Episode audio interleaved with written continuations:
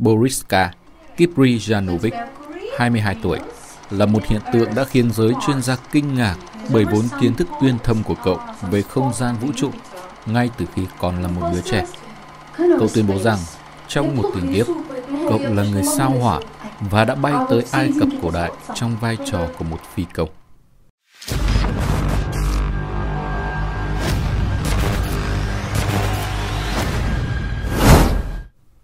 Boriska Kiprianovic cho biết người sao hỏa có một mối liên kết chặt chẽ với người Ai Cập cổ đại trên trái đất.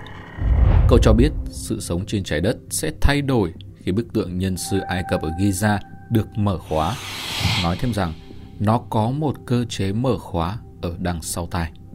Cậu cho hay, cuộc sống của nhân loại sẽ thay đổi khi tượng nhân sư được mở ra. Nó có một cơ chế khai mở ở đâu đó đằng sau phần tài bức tượng. Tôi không nhớ chính xác nữa. Theo nguồn tin của các phương tiện thông tin đại chúng ở Nga vào năm 2004, một cậu bé thân bí chưa đến 10 tuổi tự xưng mình đến từ sao hỏa. Cậu bé có hai đặc điểm khác hoàn toàn với những cậu bé cùng tuổi. Thứ nhất, cậu có kiến thức phong phú khác thường về đủ mọi phương diện. Thứ hai là tinh thông các thuật ngữ chuyên ngành, lại có thể nắm bắt được một cách tỉ mỉ, xác thực các tư liệu có liên quan tới vũ trụ, thậm chí thông thuộc cả lịch sử về sao hỏa và trái đất. Cách nhìn nhận của cậu bé về trái đất, về nhân loại và tương lai thực sự làm người khác hết sức kinh ngạc. Cậu bé hỏa tinh Boriska sinh ngày 11 tháng 1 năm 1996 tại một bệnh viện ở vùng nông thôn xa xôi ở phía bắc Volgograd của Nga. Cha mẹ của cậu là những người tốt bụng, chất phác, thật thà. Mẹ của cậu tên là Nazeta, là bác sĩ da liễu cho một bệnh viện công, còn cha cậu là một sĩ quan quân đội. Bà Nazesda nhớ lại, từ khi Boriska sinh ra, xung quanh cậu xảy ra rất nhiều điều kỳ lạ. Khi cậu 15 ngày tuổi, đã có thể tự ngẩng đầu và gọi hai từ cha ơi. Đến lúc cậu bé được một tuổi rưỡi thì đã có thể đọc được những tiêu đề trên các bài báo. Và có một điều càng làm người ta không thể tưởng tượng nổi, đó là cậu bé có thể cầm bút và viết chữ Hán. Một ngày nọ, Banazetta mang hai chữ cậu bé viết, hỏi một vị giáo sư đại học và được biết đó là chữ Hán. Và hai chữ này có nghĩa là Trung Quốc. Banazetta chia sẻ bà và chồng chưa bao giờ học chữ Trung Quốc và cũng không có ai dạy cậu bé. Từ sau khi lên 2 tuổi, cậu bé có trí nhớ siêu thường và làm người khác khó tin nổi về khả năng học hỏi, nắm bắt những kiến thức mới. Mẹ cậu nhớ lại, đôi lúc tôi thấy thằng bé ngồi xếp bằng đả tọa, còn hùng hồn kể về thế giới, đều là những điều vượt quá sức tưởng tượng của chúng tôi. Boriska rất thích nói về sao hỏa, về hành tinh hệ và những nền văn minh xa xôi. Khi ấy chúng tôi thật sự không dám tin vào những gì tai mình nghe thấy. Từ khi lên 2 tuổi, mỗi ngày giống như niệm kinh vậy, thằng bé đều bàn luận về vũ trụ, về những câu chuyện vô cùng vô tận ở những thế giới khác.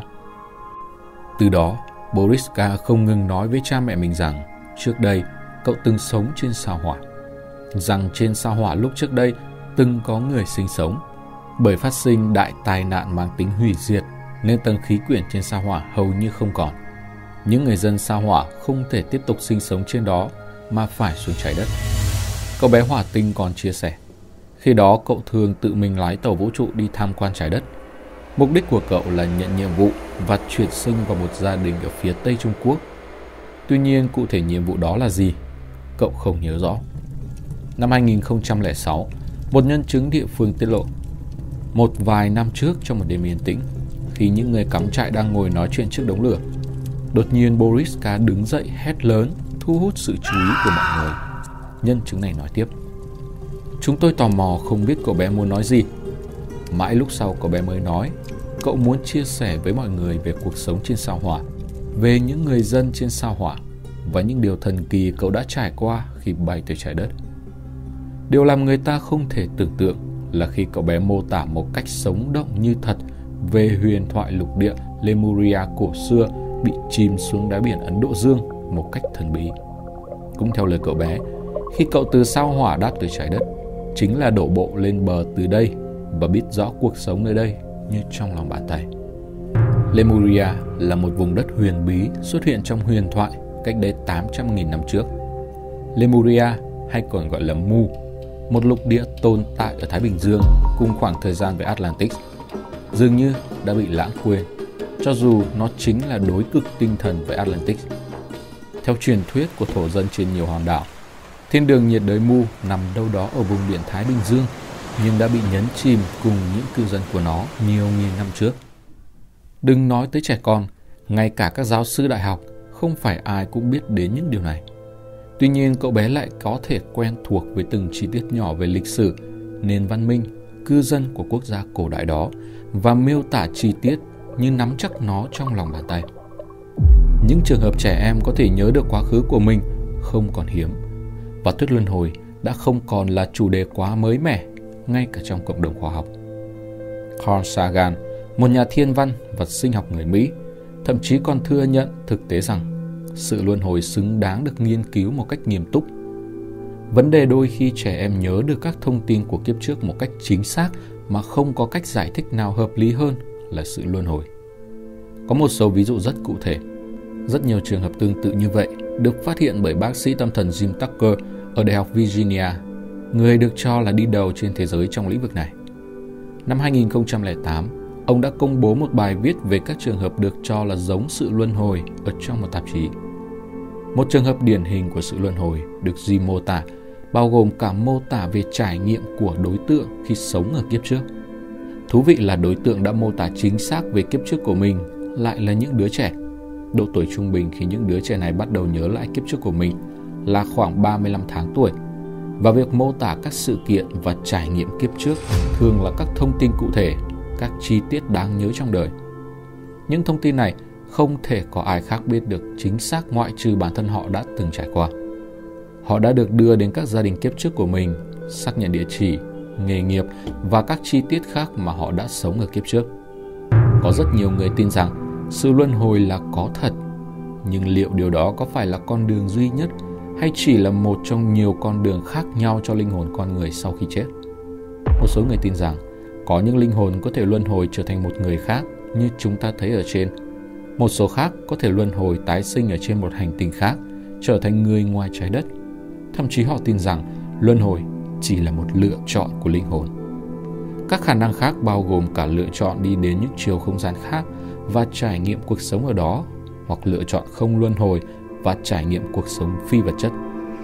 Có thể nào một linh hồn bắt buộc phải luân hồi cho đến khi được giác ngộ và lên một đẳng cấp mới hay không? Hay có lẽ linh hồn có nguồn gốc, bắt nguồn từ một nơi nào đó? Có rất nhiều câu hỏi, quá nhiều khả năng có thể xảy ra và sự luân hồi có thể là một trong số đó. Do đó, những gì mà Boriska kể lại rất có thể là ký ức từ một tiền kiếp trước đây trên sao hỏa. Boriska đã mô tả nhiều về những con tàu hiện đại trên sao hỏa, các chủng sinh vật hành tinh khác nhau, công nghệ của họ và cuộc chiến từng xảy ra trong quá khứ. Cậu bé mô tả về những phi thuyền chạy bằng năng lượng ion và những con tàu khác có năng lượng cực mạnh. Người ở sao hỏa không dùng dầu hay khí thiên nhiên do các động cơ của họ quá mạnh đến nỗi chẳng mấy chốc nguồn tài nguyên nơi đây cạn kiệt. Khi được hỏi về UFO, cậu bé kể rằng mình thường thấy những chiếc hình giọt lệ hơn là hình chảo truyền thống. Một chuyên gia đã hỏi Boriska vì sao tàu vũ trụ của con người thường bị rơi khi tới gần sao hỏa. Câu trả lời Người sao hỏa phát ra tín hiệu đặc biệt để phá hủy những vật thể chứa phóng xạ độc hại gây ra cho chúng tôi. Theo Boriska, từng xảy ra nhiều cuộc chiến đẫm máu phá hủy nhiều thứ trên hành tinh đỏ, hủy hoại bầu khí quyển và xáo trộn dân cư. Cậu bé kể về loại công nghệ giúp gây nổ sao mộc nhằm chuyển nó thành mặt trời thứ hai. Như vậy người ở đây sẽ có đủ nguồn năng lượng để dùng. Tuy nhiên trước khi công nghệ này được sử dụng, chiến tranh nổ ra và mọi thứ đã trở nên hỗn loạn. Tiểu thuyết gia Nikolai Levashov từng viết nhiều cuốn sách hay về vũ trụ và thiên hà. Trong đó, có đề cập tới chiến tranh trong các giải thiên hà từng nổ ra tại sao hỏa kéo dài mấy ngàn năm. Trong lần phỏng vấn đó có đoạn, Chúng tôi không sợ chết, vì chúng tôi bất tử. Từng xảy ra một tai nạn thảm khốc trên sao hỏa nơi tôi sinh ra và lớn lên. Những người như tôi vẫn còn sống ở đó. Chiến tranh hạt nhân đã xảy ra trên sao hỏa. Mọi thứ bị thiêu rụi. Chỉ một vài người sống sót. Họ đã lại dựng nơi trú ẩn và tạo vũ khí mới. Mọi thứ đều thay đổi. Người sao hỏa chủ yếu thở bằng carbon dioxide. Nếu họ bay tới trái đất, chắc hẳn họ sẽ phải xả xuống những ống khói phả ra loại khí này. Boriska chia sẻ. Vậy vì sao cậu từ sao hỏa mà lại không cần carbon dioxide? Tôi đang mang hình hài con người này, nên phải thở bằng oxy. Nhưng các ông biết không, oxy khiến con người chóng già, Boriska trả lời. Nếu xét về kiến thức khoa học thông thường, quả thật hít thở oxy sẽ khiến con người già đi như lời cậu bé nói. Còn về vụ chiến tranh hạt nhân thì sao? Theo tiến sĩ John Brandenburg từ Đại học California, có đủ bằng chứng cho thấy ít nhất hai vụ nổ hạt nhân lớn từng xảy ra trên bề mặt sao hỏa trong quá khứ. Kết luận này được dựa trên dấu vết của các nguyên tố phóng xạ cùng các vết lõm trên bề mặt sao hỏa.